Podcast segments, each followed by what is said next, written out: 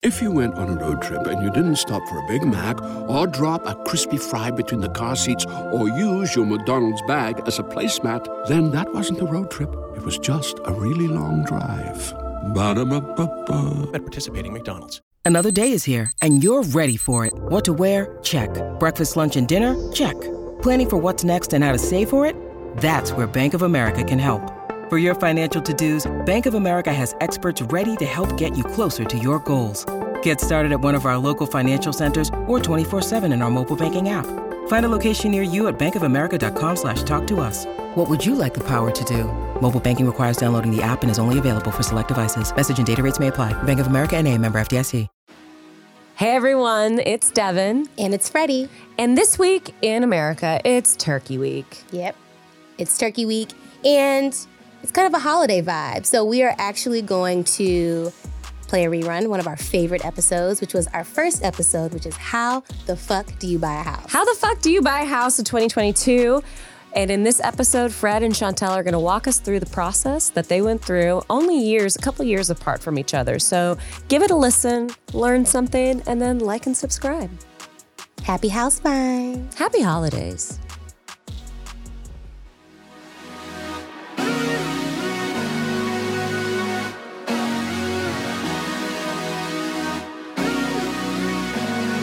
Hello, everyone. Oh my God, we're here. Oh my gosh. It's happening. I've missed you, ladies. Oh, you too, gals. I know this podcast is going to be a bunch of us, or a lot of us, just catching up and then getting rich. Oh,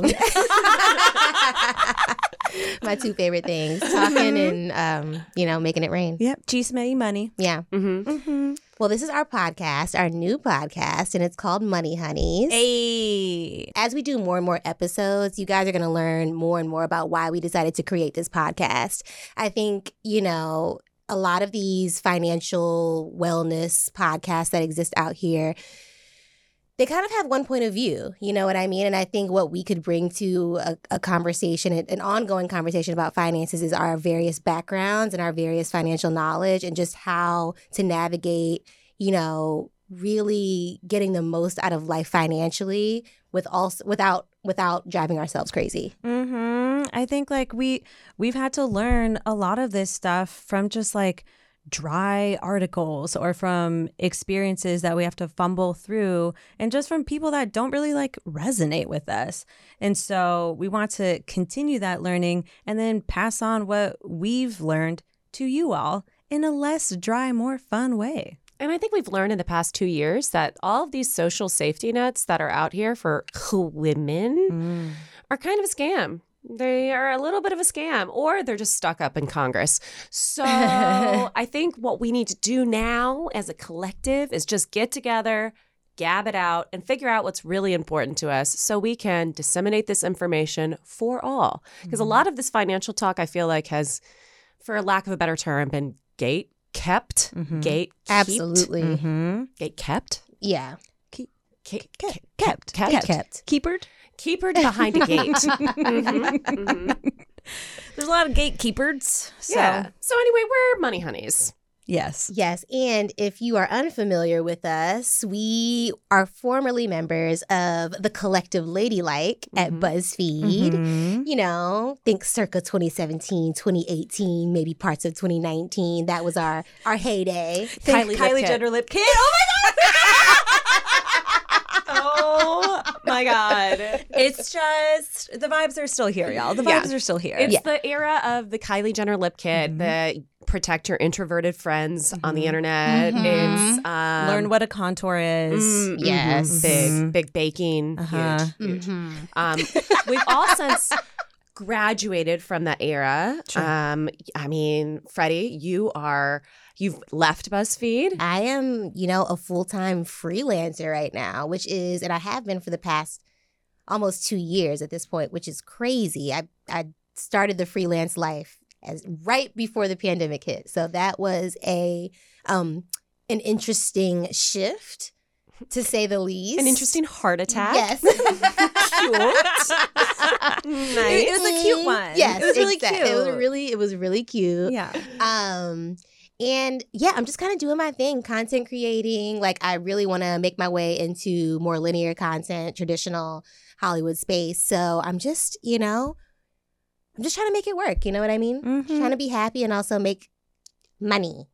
Shmoney. Well, you should know that um, I was I'm producing a show right now. I'm not going to talk about what show it is, but your name came up a couple times. So you may be freelancing and may be feeling like the free part of freelancing at this Yeah. point, but I promise you are talked about. Oh my gosh. Yep, in some circles. So Well, wow. And that is what encouragement and friendship looks like, ladies and Mhm, gentlemen, because I had no idea. So thank you for that. and Shanti, you are doing big things too, right? Yes. So I left BuzzFeed in October of 2019. Also, just a little bit, couple, couple of months before um, the old pandemic. But um, I've been doing a lot of branded directing, and so um, mix of creative producing, mix of directing, all that stuff. Um, making a short, Mm-hmm. just doing more of that this year, and then eventually getting into the linear space as well as Mhm. as Miss FK Ransome um, also talked about. So, yeah, we're we're making our way, You're holding down that freelance lifestyle as well. holding down that freelance lifestyle. I I love it. I mean, well, wait. Before we move on, though, Devin, I still want to hear more about what you've had going on Oh, yeah? the past couple of years. I mean, I left BuzzFeed a, a month after Baby Chantel Mhm. in November 2019.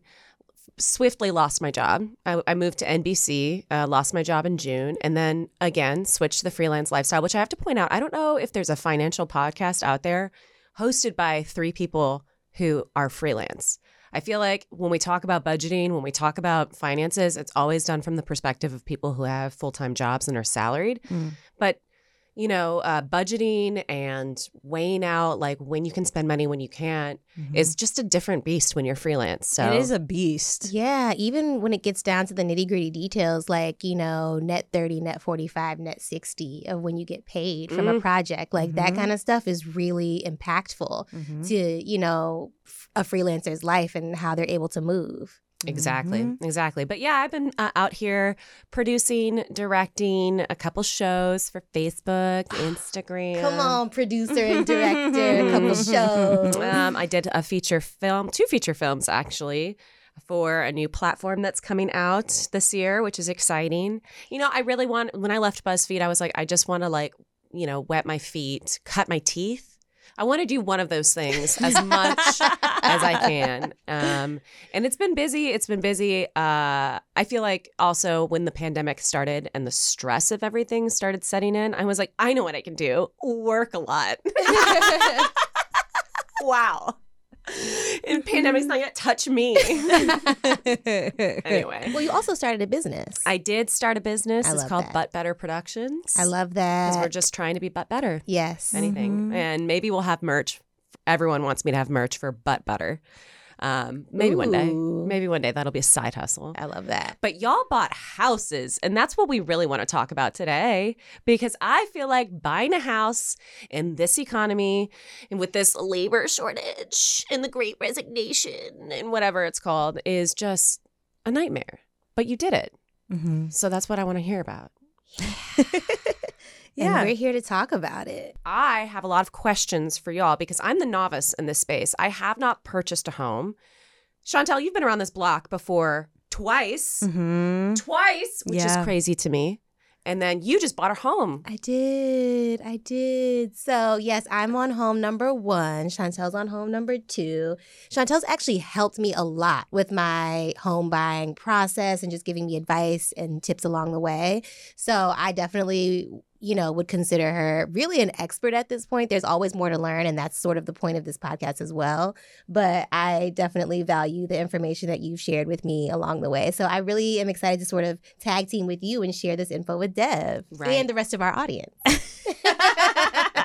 well, thank you, gals. I don't consider myself an expert, um, but I don't know. I mean, you just you just accumulate knowledge along the way, especially if you you do it once yourself, and then you. So I bought a place in 2016. Uh, then my partner bought a place this year, and so I helped her along. I helped her a lot along the way, and then now other friends of mine are also taking the leap and buying homes, and so I've just been able to keep learning and keep dispelling that information as time has gone on.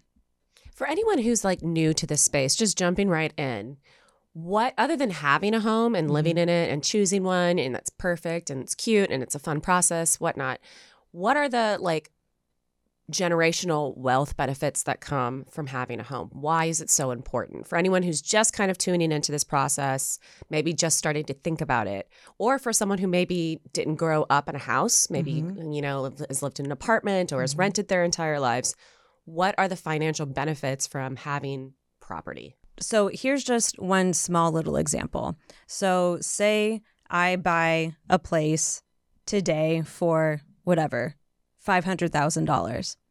And then if I don't move out of that place, I have kids, I die, I pass that on to my kids.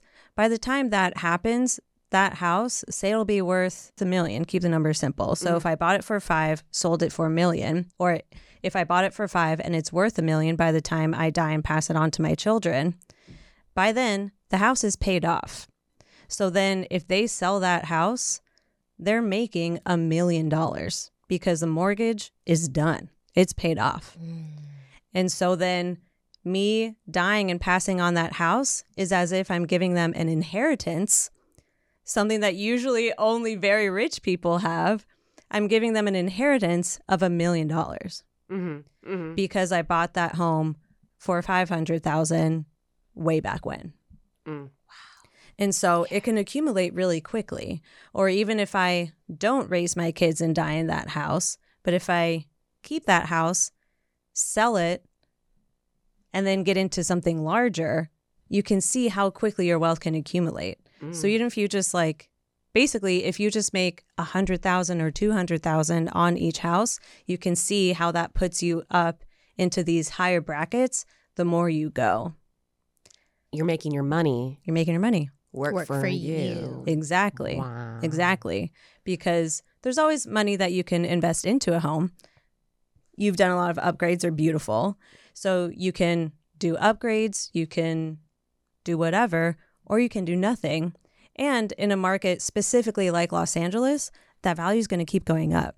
You can buy a million dollar house in Silver Lake that's a teardown, Mm-hmm. Yeah. you know? Oof. Yeah. I Mhm. mean, I feel like we always joke around about, and even the internet in general jokes around about going on Zillow or Redfin and seeing these, like, you know, literal. I mean, just it's just Trash. It's barely a foundation. Maybe maybe four walls. No, yeah. maybe four Yeah. walls, and it's you know six, seven, eight hundred thousand dollars in in Mhm. the LA area, and it is it's real, it's true, and there are so many people who have accumulated all of this wealth who will buy that house Mhm. and mm-hmm. flip it and and make more and Or more companies, money. right. Yeah, or companies. My mm-hmm. favorite thing about looking at those houses on Redfin or Zillow is there's always a washer machine somewhere in the house. Like it may not have windows or steps, but oh, there it is. There's the washer machine. You uh-huh. know? it might be in the backyard. oh yeah, oh yeah. might be on the patio, The but it's there. But it's there. it's there's a washer dryer in unit. in unit. it's yours. Come and get it. Yeah. A possum might be living in it, but it's But it's. But yeah, so it's it's really easy to see how how real estate is a great way to honestly make money. Ugh, I love that. So, because I'm in the dark about a lot of these things and was coming into this, uh, you know, I, I I felt like I needed to fill out the experience of home buying so I kind of understand the layout with some context. So I wanted to start the segment out with little rapid fire facts. Pew, pew, pew, pew, pew, pew. Mhm. That's right. That's right. Um, so we can kind of see where we are in the general landscape, and then we're going to talk about the emotional, the personal, and what your experience, right? Because y'all are the experts in this episode. So, rapid fire fact number one. Which generation do y'all think ma- makes up most of the US population in 2021? We got A, baby boomers, B, Generation X. I don't actually know Mm-mm. what generation that is. Not them. Uh, C, millennials, or D, Gen Z? Which population do you think takes up the most space in 2021? When you mean most space, do you mean just like the highest percentage of the population? Yes, yes, then the majority of the population. I could have phrased that better, but I didn't. So, I- something leads me to say millennials or Gen Z but I'm wondering if it's because that's my ecosystem. You know what I mean? Like I don't know. I think millennials because boomers were the biggest generation, the baby boomers, and then the boomers all had us, and we're mainly millennials. You're correct. And that fact actually surprised me because I thought it was going to be boomers. I really thought it was going to be the boomers. Mm, just because they procreated and they made an even larger segment of the population, which is us, but everyone hates us. Boomers hate us even though they created us, and, then Gen, Gen Z, Z hates, hates us us. because I guess we're just easy to hate. I don't know. we got we got none of the fun part of like being able to like we got okay boomer, and that was it. yeah. That was it. Yeah. And then boomers revolted and were like, You're not allowed to say it in the workplace. Okay, boomer. okay, boomer. Um, that's fair. I kind of hate us too. It's fine. um, at what age are millennials buying houses? 30, 33, 35, or 38? Mm. this is over the US. In 2021, the average of the first time home buyer. I'm gonna say 30. 30. I have no idea. Because when- like LA is very different than like Right. I- Phoenix and, or and I'm like, I'm thinking about like more so like middle America. uh-huh. And I feel like, you know, homes in general are just more affordable. So I think you would be able to buy lo- younger. Agree. Okay, I'm gonna say 30 as well. 33. Oh, Oh, okay. 33. Does that make Okay. you feel behind or? It makes me feel less behind. Mm, Yeah. Same. Chantel's been ahead. Of, how old were you when you bought your first home? I was 26. Yeah. Switching gears from generation divides to racial divides, which racial Who needs an alarm in the morning when McDonald's has sausage, egg, and cheese McGriddles and a breakfast cutoff? Ba da ba ba ba. Hey there, ever thought about what makes your heart beat a little faster? Oh, you mean like when you discover a new track that just speaks to you? Yeah, or finding a movie that you can't stop thinking about. Well, get ready to feel that excitement all over again because Amazon Prime is here to take your entertainment and shopping experience to the next level. Absolutely. Prime isn't just about getting your packages quicker. It's about diving into a world of endless possibilities, from the latest releases to exclusive content you won't find anywhere else. And don't even get me started on the music. Prime offers concert specials that will transport you right to the front row. It's like being at the hottest gigs without leaving your living room. I use Prime to tap in with some of my favorite artists' live shows from any and every genre of music. Trust me, Prime is a game changer. It's like having a personalized superstore and entertainment hub right at your fingertips. So why wait? Head over to amazon.com forward slash prime and start experiencing entertainment like never before. Everybody loves McDonald's fries. So, yes, you accused your mom of stealing some of your fries on the way home. Um, but the bag did feel a little light. Ba da ba ba ba. demographic has actually seen a rise in millennials being homeowners compared to their older counterparts. White folks, Latino folks, Asian folks, or Black folks. Black and Latino folks probably make up the lowest percentage of the population who are homeowners. Shout out to us. Yes. Um, it might be Asian. that's what I'm thinking too. We keep saying the same answers, Yeah, Fred. I think Asian. we think C. Um, it's actually Latino. Hey, I love that. I wonder if part of it is just because Latino people have become a larger share of the population. Yeah, it, well, and it's also the, while this population is on the rise, right, of millennials in that uh, racial demographic buying house, it's still significantly lower than everyone else. Yeah. So yay, but also like we got work to do. Let's go to our little break.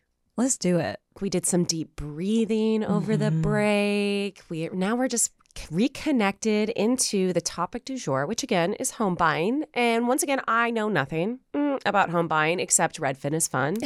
Love Redfin. It's like- it's my favorite home buying app. I- mean, it's my favorite same. app on my phone. I think Mm-hmm. it low. It's a serotonin boost. Um, and then I remember that I can't. I don't think I can afford.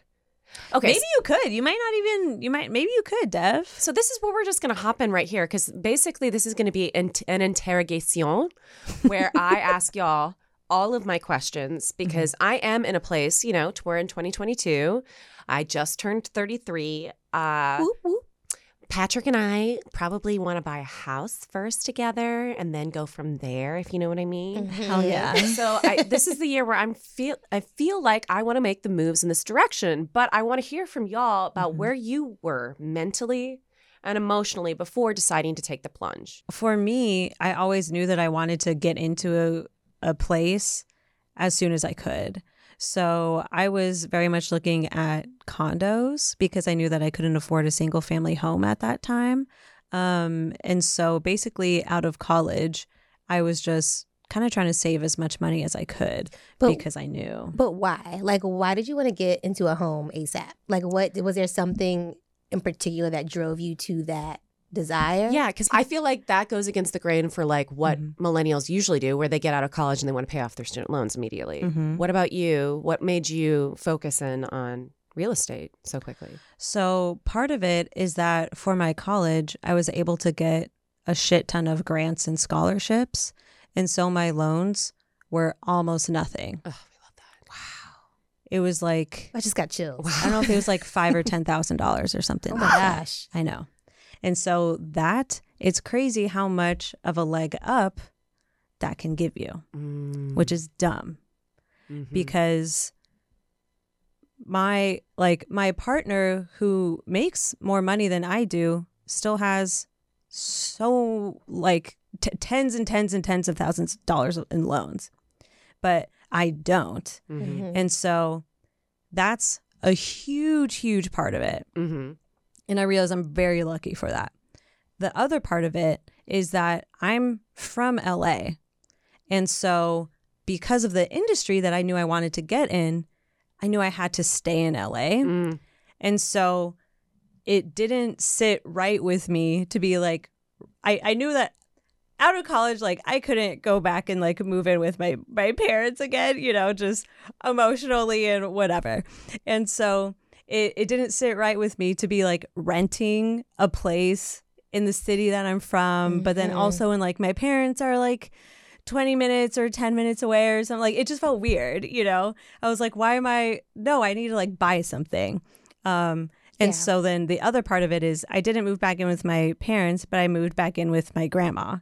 And so I stayed with my grandma basically until I could until I had enough money to buy the the first place that I did. So switching Yeah. gears, you were in a different time of your life, Fred. Yes. You were a little bit older Yes. when you wanted to buy your first property. Yes. And did you have student loans from Howard? Yes. Okay. Okay. All yeses. Okay. Um, okay, so Two different millennial experiences. Here Yeah. we go. post college, I did a lot of, you know, being in the entertainment industry, especially just starting out, you make pennies. I think most of us know that. I Mhm. moved to New York City making pennies and worked there for two years. Um, and somehow was able to make it work. And like I look back and I'm like, how did I? Oh, yeah. It's because we got bougie. we Yeah. got older. Yeah. We got bougie. That's so true. That's Our so backs started true. hurting. Yeah. Literally. We need good pillows. Literally. Or That's I'm like, exactly we just what it got old and bougie. Um, and then I ended up moving to LA as, and I got an internship at BuzzFeed. So Mhm. again, that was also an hourly rate, maybe twelve dollars an hour, fifteen maybe. when we started, I can't mean, remember what you- we when you making. started, it was ten dollars When hour. I started, it was 10. Yeah. And then the class after me, I think, got bumped up to 12. like 12 or 15. Yeah. Crazy. Yeah, and so I did not grow up knowing too much about like how to make your money work for you. Mhm. I just know, and it's similar to Chantel. Just save. Mhm. Don't spend your money at all. Mhm. That's like all I ever really went by was just like save, save, save. Mhm. Um, and so that is kind of what I did once I started working. You know, I got full time at BuzzFeed. I started really like getting um, super serious about just making sure that I was saving something. And I don't have a lot of. I love to shop, you guys. Like I love to shop. I love clothes. I love to travel. I love all these things. And I was like, okay, I need to just make sure that I'm just like having when my paychecks come on the first and the fifteenth. I think my first step was to take 250 out each paycheck and just had them automatically take it out so I don't see it Mhm. on the 1st and the 15th and that helped me a lot. Yeah, it's Um, interesting. Five hundred a month. Yeah. Not And bad. yeah, it definitely and it's actually I never took it off, so it's still happening. And I'm like, well, wait, hold on, y'all. Yeah. Yeah. I'm not W two anymore. You can't. but I'm. But it's actually it does still help. Like it really does still help. 2021. What was it about that year that you were like, bet, let's was, do it? It was 2020 where I first was like, okay, I'm going to look for a real estate agent and see if I can start making actual moves towards home ownership. And I think it was because I had been sitting in my apartment all of 2020, not doing anything, not going anywhere. And I was like, I've got it. Something, what is happening? I was like, my money is just being poured out every month to this man for rent for this apartment. I'm just sitting in here. Like, I don't have any real outdoor space. Like, Mhm. what is happening?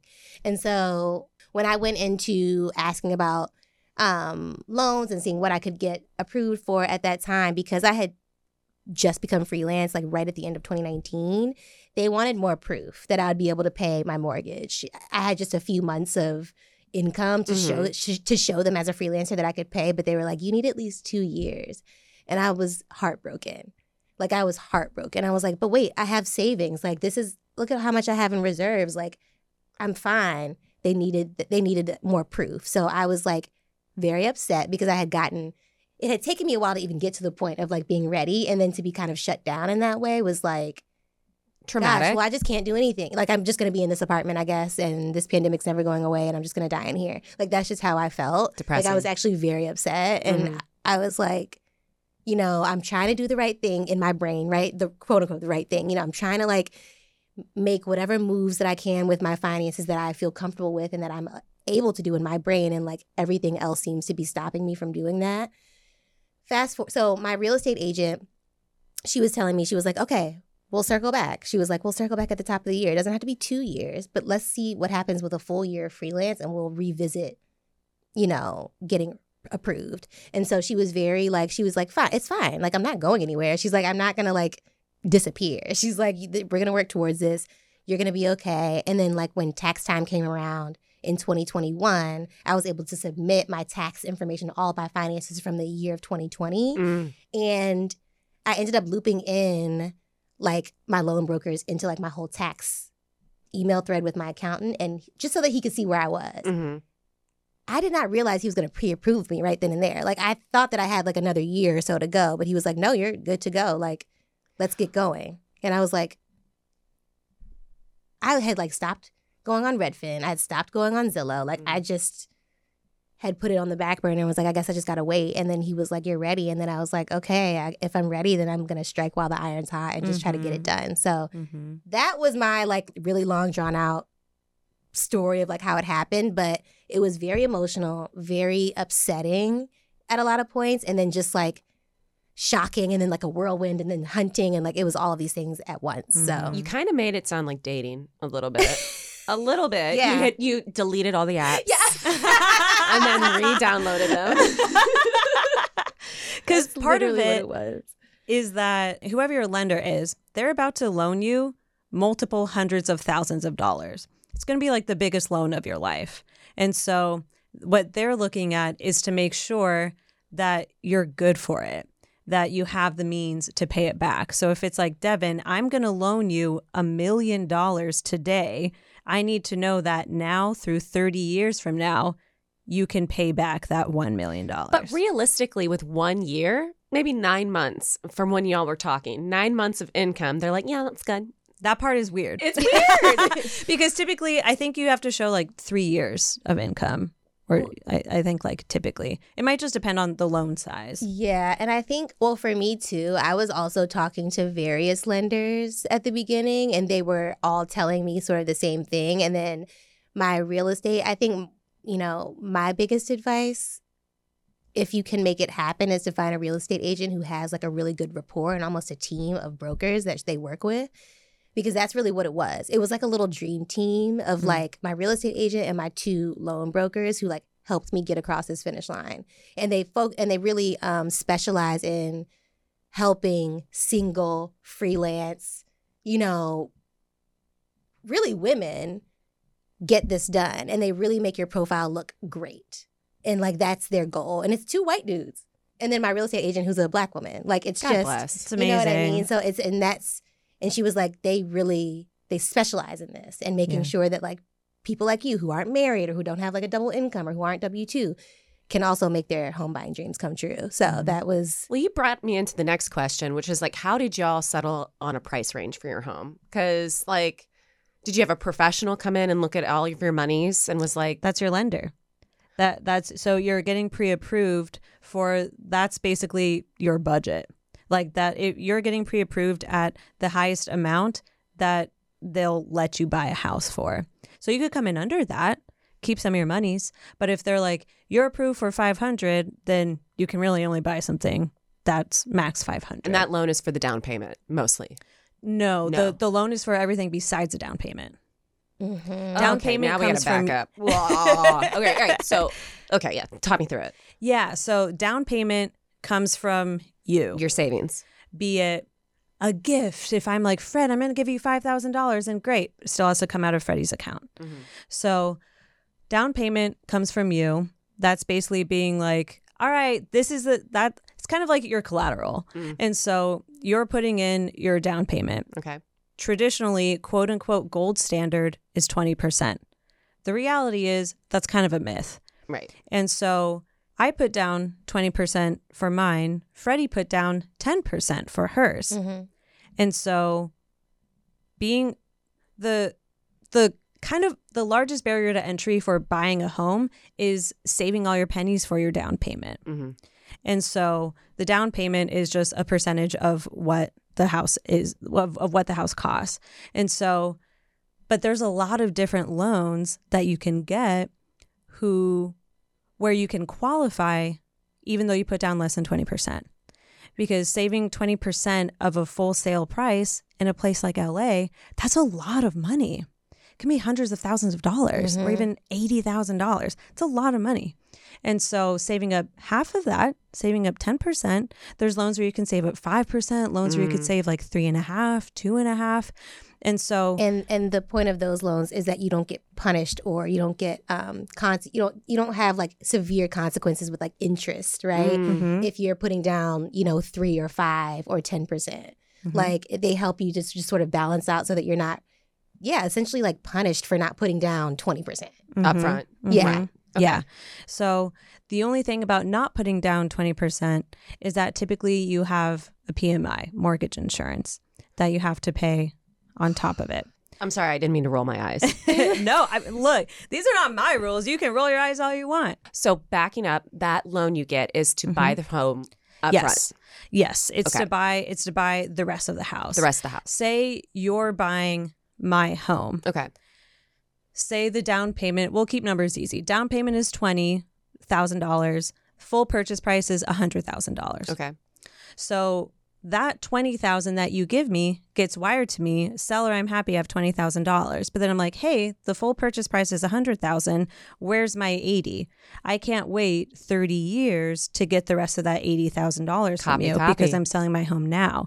So your lender is essentially giving me my $80000 and then your If you went on a road trip and you didn't stop for a Big Mac or drop a crispy fry between the car seats or use your McDonald's bag as a placemat, then that wasn't a road trip. It was just a really long drive.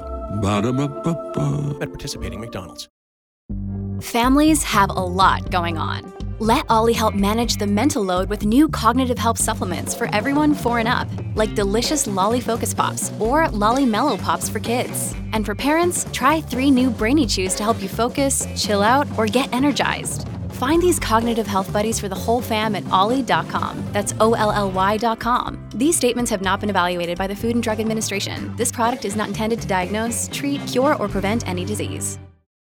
Paying, paying the lender. And how much on average are these home loan interest rates? What, how much are how are we talking about? Right now, they're low. Right now, they're super low. So it's really, really good. I'm looking it up for us, y'all. Mm-hmm. Yeah. And so it, it depends on your lender, depends on how you look as a buyer. I was approved for I believe maybe $560,000 home. Okay. I already had in my mind that like 500,000 was going to be my cap because again with the home buying you can get outbid. Mm-hmm. So for me, it's like I'm gonna just look for five hundred thousand because who knows? I may end up up there at five sixty by the time this is done while I'm competing with other buyers. You know what I mean? So in general, I'm always just I always go with the lowest Mhm. possible. Like I'm like, what is the cheapest? What is the cheapest house I can find? in a sale? Um, you're like me. When we walk into a store, we go to the sales section first. straight to the Uh-huh. sales section. Yep. Yes. Mhm. Why am I going to pay extra money if I don't have to? Right. Why?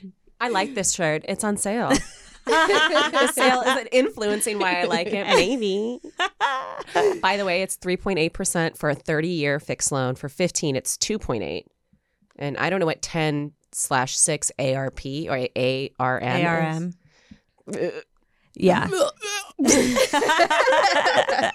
Sorry, guys. We're serious about this stuff. Okay. So you got approved for 500, 560. Yeah. And you got approved. Do you remember for what your condo? I don't remember. This was years what- ago, though. Yeah, I don't remember what my like approval letter was for, but my condo was 350 50. And I knew that I was going to have a roommate immediately. My best friend from college. Shout out to Julie. Um, but so that also was a factor into like my, my mortgage and stuff because I knew that we'd essentially be splitting it, Okay. So you get the loan. mm-hmm. You get You get pre-approved You for get pre-approved for a loan.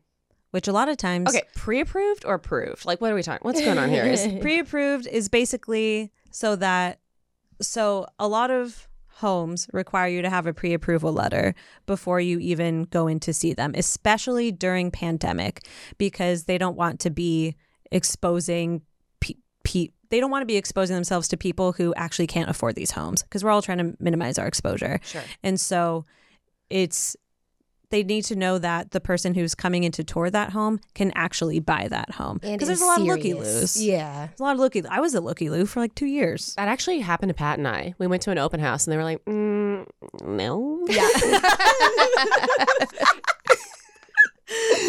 they were like, we smell a scam off of you mm, bye bye. yeah, yeah. So nowadays, in regards to the Los Angeles market, you need a pre-approval letter to view a lot of homes. Yeah. Okay. Wow. Okay. So the pre-approval loan uh, letter is just like, hey, we think we we may go on a date with you. It may cost five hundred sixty thousand dollars. We are thinking about it, and then the approval is them actually putting the money down. Yes. Mhm. That Mhm. that all happens in escrow. Okay. So so basically, you the order is you decide you want to buy a home, you get pre-approved, and then you go and start touring homes. You find a home you like, you put an offer on that home. Offer gets accepted. You enter into escrow. Escrow is basically when all the contracts and all the money is exchanged. Then you close escrow, they give you your keys, and it's your house. Okay, well, I just got really excited. But coming back to like, you just got pre approved for your loan. Where were y'all emotionally at this point? I was like, holy shit. Yeah, I was like, I was shocked. I was excited. I was like, okay, and re-downloading the apps. Like, I reached out to my my realtor and I was like, let's go. She was like, yeah. Well, she was like, if you're ready, she was like, I'll have you something by the end of the year. This was in June, Mm. And then realistically, when did you move? September first, Wow. So just Hell the yeah. summer. just the summer, which is very, I think, rare. A lot. I think it's. I think it's having that quick of a home search to actually moving in in Los Angeles in this market. I, I can't say anything, but you know, it was just the stars aligning for me because I fully expected to maybe even be looking into 2022. Yeah. Um. So yeah, they did their thing. Yeah. Yeah. okay, so now we're talking about the fun part, which I'm excited about the shopping part. Ooh. Yes. The other part, I as you can tell, the other parts I don't know anything about. I'm like, what? Yeah. so the shopping. Did it feel like making a deal with the devil? A little bit. There's always a point during escrow where you think this is the worst decision of my life and I should pull out immediately. Seriously. Did you have that? Oh yeah. Multiple times? Oh my gosh, Yeah. yeah. Why? Yeah. It just gets hard. It just gets hard because in escrow, that's also when you're doing your home inspections. Um, it's when they're like writing up writing up everything and you just have to keep signing stuff like yes i will purchase this house and be liable for everything that ever happens to this house again Mm-hmm. and that it's like yes i i you're wiring your down payment you're just seeing it go and most of the time in the contracts there's not really any way to get that full amount back. You can have different like contingencies where it's like, okay, if you do your inspection, decide you don't want the house, then we'll give you like a percentage of your down payment back. But, you know, it might that's why houses falling out of escrow, it's when all that stuff is happening. I had to put down 3% of the 10% that I was putting down at the very beginning of escrow just to like hold basically hold the house. Just to have the conversation. Yeah, You were just like, to- here's 3%. Yeah, it's like and that's significant. I think for me, I think I had to give them $13,000 Mhm. Right. Yeah. No, that's the nothing. beginning. We're talking small percentages, but big dollars. Yeah, and so I was like, wow, this is um this is a lot. This is a lot of money, and so I was like, let's just hope the inspection goes well because that's also like like Chantel was saying, that's when a lot of people do fall out because you can find out that the foundation is going to cost sixty thousand dollars to repair, and it's like, is it worth it if I'm Right. You know what I mean? It's like I might as well go look for a different house because now Mhm. I'm spending sixty thousand more than what I was planning on. Well, that's Mhm. actually a, uh ties us into a, a listener question, which we have those now. Hey. we opened up our social media accounts asking for any questions a person may have. And Mhm. someone asked, um, What do you do if the owner lied about plumbing damage and you bought the house? So basically, you need to have a good inspector so that you don't buy the house and find the stuff out later because a good inspector will find that stuff. Mm-hmm. So, in like hire an inspector that's legit a third party. I'm thinking about Dwight Schrute in that episode. Basically, the it's like it would would Dwight Schrute find it? If the answer is yes, then your inspector should find it. so it's like you know, like don't go through someone that your realtor is like, oh, you know, you can take recommenda- recommendations, whatever. But it's like, don't go through someone that like the seller recommends. Don't go to someone that like truly anyone recommends unless you feel a hundred percent comfortable with them. Definitely don't get one that your seller recommends. Yeah. So we got one who is just legitimate third party. And so in the inspection, it depends on the housing market. If they find, hey, this plumbing is shot to hell, then it comes back to you to say, okay, um, I don't care and I want to buy this house. Or you can go back to the seller and say, hey, this is going to cost $60,000. You take $60,000 off of the sale price. Or you fix this before I buy it, which is like never going to happen. It's just, Mhm. you know, because they don't have an incentive to fix it for right, you. Right. Um, but it's like, okay, you take 60K off and then we can keep proceeding. So what happens if, like, with Freddie put down that 3% Mm-hmm. and we find that the plumbing is shot, Mm-hmm. and then if you want to back out, do you get that 3% back or no? Yes, because it was written in my offer. Oh. Yes. So You want to make sure it is. Mm-hmm. Yeah. So your offer also just needs to be rock. You just, you just Really need tight. good people. Yeah, it has to be really You tight. just need There's good so, people. There's so many things that you, if you've never done it before, there's so many things you would never think to put in there, which is why you should really have a an agent who's like you is trusted and has has experience and like you know that they like are crossing all their T's and dotting all their I's. Because that was my main thing. I was like, now this thirteen thousand dollars Mhm, that I am putting Mhm. in here. She's going to come back if this doesn't work out, Yeah. right? She's mm-hmm. going to return to mama. Yeah. yeah. Yeah. To like to carry us through escrow, it's basically you get your inspection, you sign all your contracts, they sign all their contracts, you wire the money over, and then your lender wires the money over to the escrow account. Once it hits that account, then they're like, all right, that's the last step. We have all the money, we have all the signatures. We can close escrow and get you your keys today, tomorrow. Once it's all there, they're like, great, when do you want your keys? I just feel like y'all have educated me so much, which by the way, thank you so much. I that was wonderful. I answer got all my questions answered, but I just want to turn one more time to our fans. Um, because here's a good question that I think might divide us. What do you think is better to have low debt or more savings when you apply for a mortgage? You're always going to have debt. Basically, like, you like student loan is debt. Even once you own a home, Life that, is debt. That's debt. debt. Breathing is debt. You Mhm. owe that breath back to society.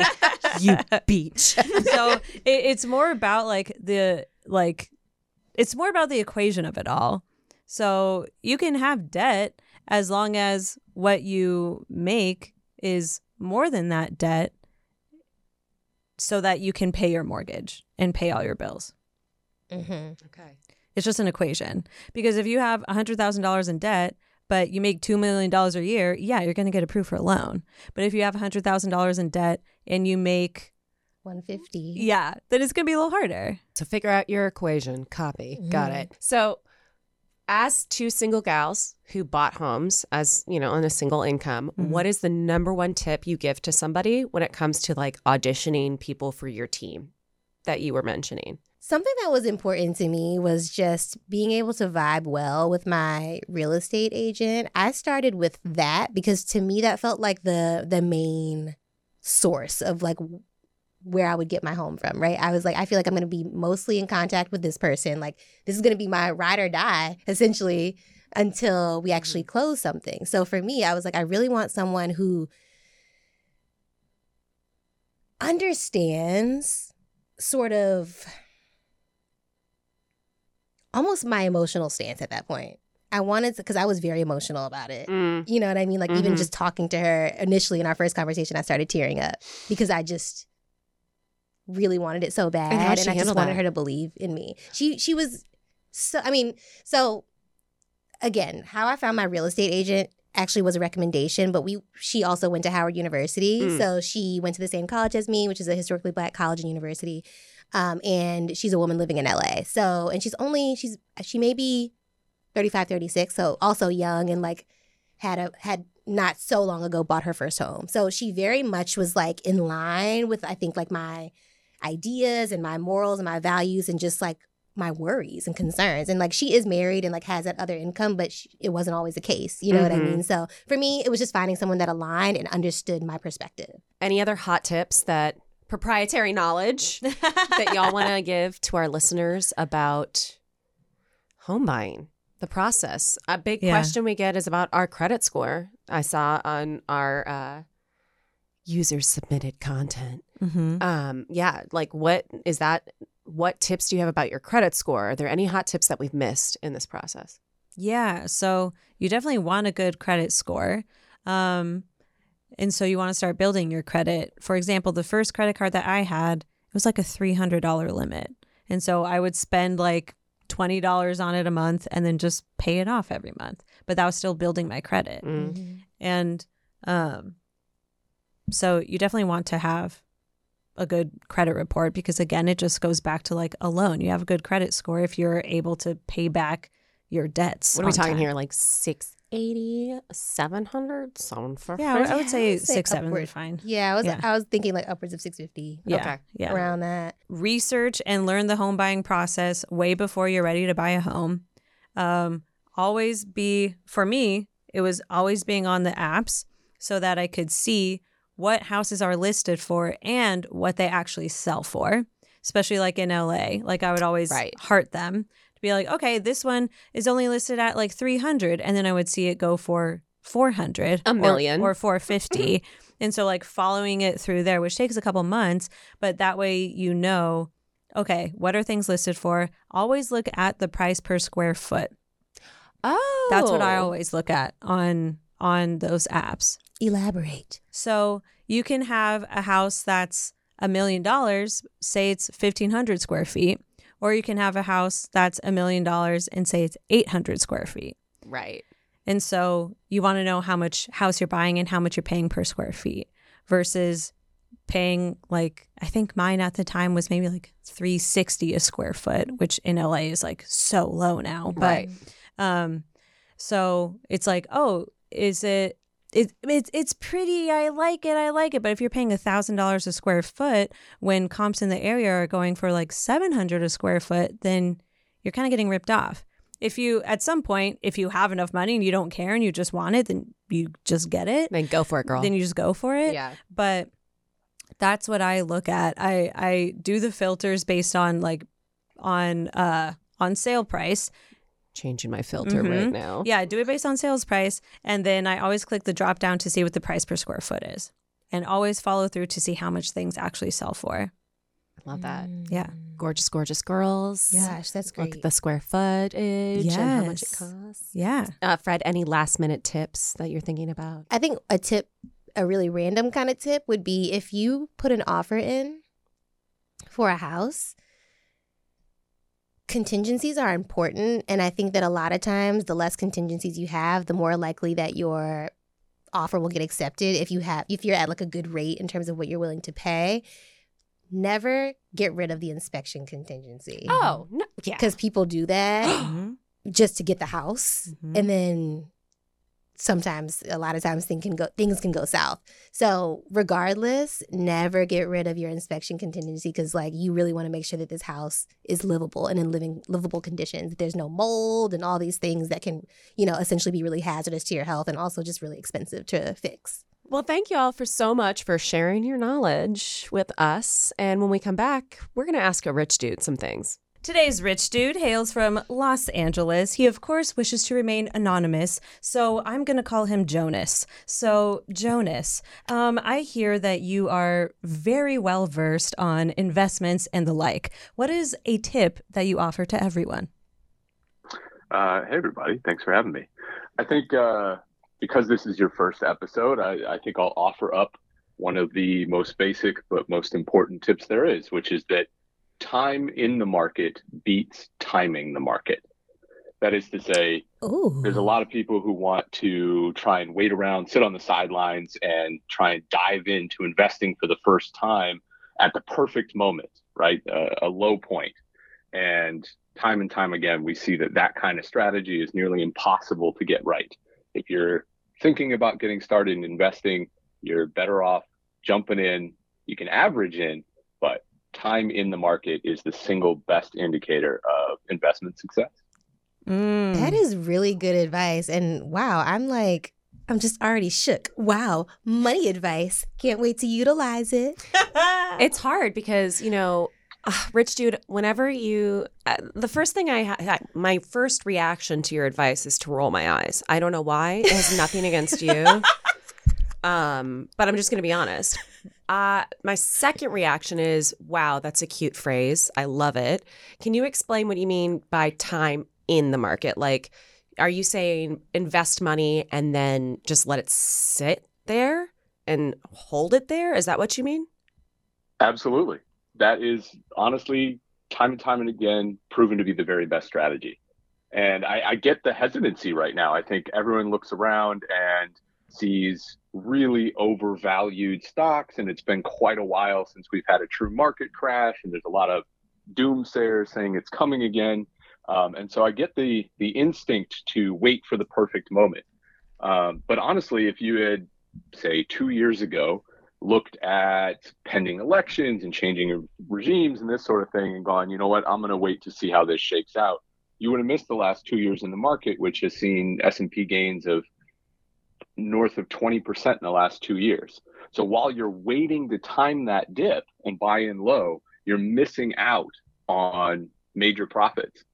And honestly, now that's gotten even worse because you have inflation uh, skyrocketing. And so your money that's not invested is actually losing value every month. Mm-hmm. I hate to hear that. Yeah. I don't like that. Yeah, I have. A, I, yeah, that kind of that that stung a little bit because I do have, you know, all of my savings just sitting. No, just Fred. sitting. I know. Same. Fred! No, No, sa- da- same. I know. I know. I know. It's one of those things where it's. I have to let go. Yeah. I have to let go and invest. I know I do, and I think that's I'm one of the culprits who's like, it seems like not the right time, and I think also that's just projection from people just talking, talking, talking, and just everyone saying it's not the right time. Say, and that the same thing also goes with home buying, right? It's always Mhm. not the best time to be buying a house, right? Mhm. But it's also just more so based on like your your your personal situation, how much money you have, how much you're willing to sort of let go in the moment, and then kind of just being okay with that, Mm-hmm. you know? Mhm. Yeah. So if you're trying to invest, Rich Dude tells us just jump. Jump in. Just jump in. Doesn't mean you have to put all your money in all Yeah. at once. Start a little bit. Yeah. Get used to it. Try it out. That's actually an excellent point. I, I get the fear, and uh, averaging in is a really great strategy for maybe lessening how scary it is, and also, um, again, trying not to time things. So if you're going to invest, if you got a thousand dollars to invest or ten thousand, whatever it is, uh, or even a 100, start with 20%. And then in a week or so, invest another 20%. And that way you can uh, ride out any of the volatility that's going on right now. Mm-hmm. So, I guess to be clear, what exactly do you mean by averaging in? Yep, you're going to need to circle back to that because I'm numbers illiterate. Um, Rich dude, help us out. Sure, absolutely. Well, uh, you know, we, we're in a period where there's a lot of volatility, which means things are going up and down pretty quickly. And so, as you're looking to jump in, you may want, you may think that the best idea is to just jump in with everything that you've had parked on the sidelines, right? Do one big buy and get it over with. Um, but it can be a good strategy and, and less scary to take 20% of what you're going to invest and invest that in and then wait a set number of times, say a week or a month or whatever you decide upon, and then invest another 20% no matter what has happened in the stock market. Mm. So maybe it'll go up and okay, you feel like ah, I should have uh, invested more earlier, that's where emotions start to get into play. So it's really important with a strategy like this to decide what your rules are going to be for yourself ahead of time mm-hmm. and take the emotion out of it. Mm. But the good news is, say in a month, if things have gone down, well, now your average price that you're buying in at is going to be lower because that next 20% you've uh, you've bought on a discount. And you can think of that way, mm. right? Stocks aren't crashing; they're uh, on a discount. They're on sale. Wow. Love that. Wow. So much to digest, Rich Dude. Thank you so much. Thank you, Rich Dude. Thank you, Rich Dude. it's been my pleasure. Thank you so much. Thank you so much for joining us on this inaugural episode of Money Honeys, where we, the honeys, are learning more about monies. Professional. Yeah, mm, sure. if you like what you hear, please subscribe, rate us, leave us a nice review. If you don't like what you hear, just stay off line. don't don't create any more issues for us. Thank yeah, you. You can just do a slow fade. You don't have to like. we get it. Yeah. We're not everyone's cup of tea. But, but if you do like us, leave us a cute comment. Yeah. And uh, thanks so much. We'll see y'all next time. Let's make some money, y'all.